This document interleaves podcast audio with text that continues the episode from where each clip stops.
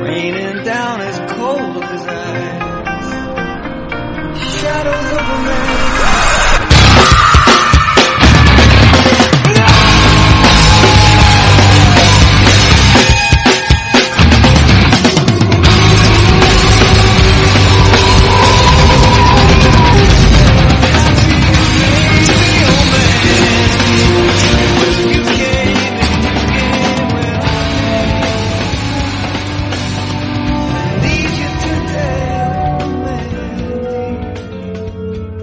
Lights are coming. It's foggy, it's nighttime. The lights get brighter, they get closer. Oh, Brother Swine's excited. Or horrified, or both, I don't know. Fog's still red by the van. Doesn't match up. Cause why would it? Oh, they're motorcycles. And so that's... really motorcycle gang should not be out in the woods, it's not right. About 30 seconds in, we get a slight glimpse of one of them. And, I don't know, it's S&M motorcycle gang? Swine's like, oh no, what have I done? Well, he doesn't say that, but that's the look on his face. That guy has nailed, okay. I wish the movie were better because this is cool for the moment. It's like the Cenobites just showed up on motorcycles.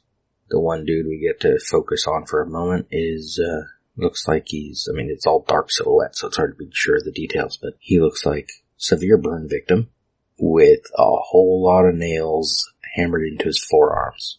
And he just showed up on a motorcycle.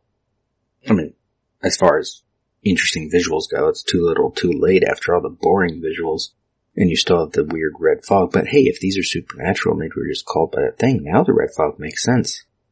But the red fog came the first time when the, what they call them, children of the new dawn showed up in their van. So the fog follows them, not these supernatural guys. So that's not interesting at all.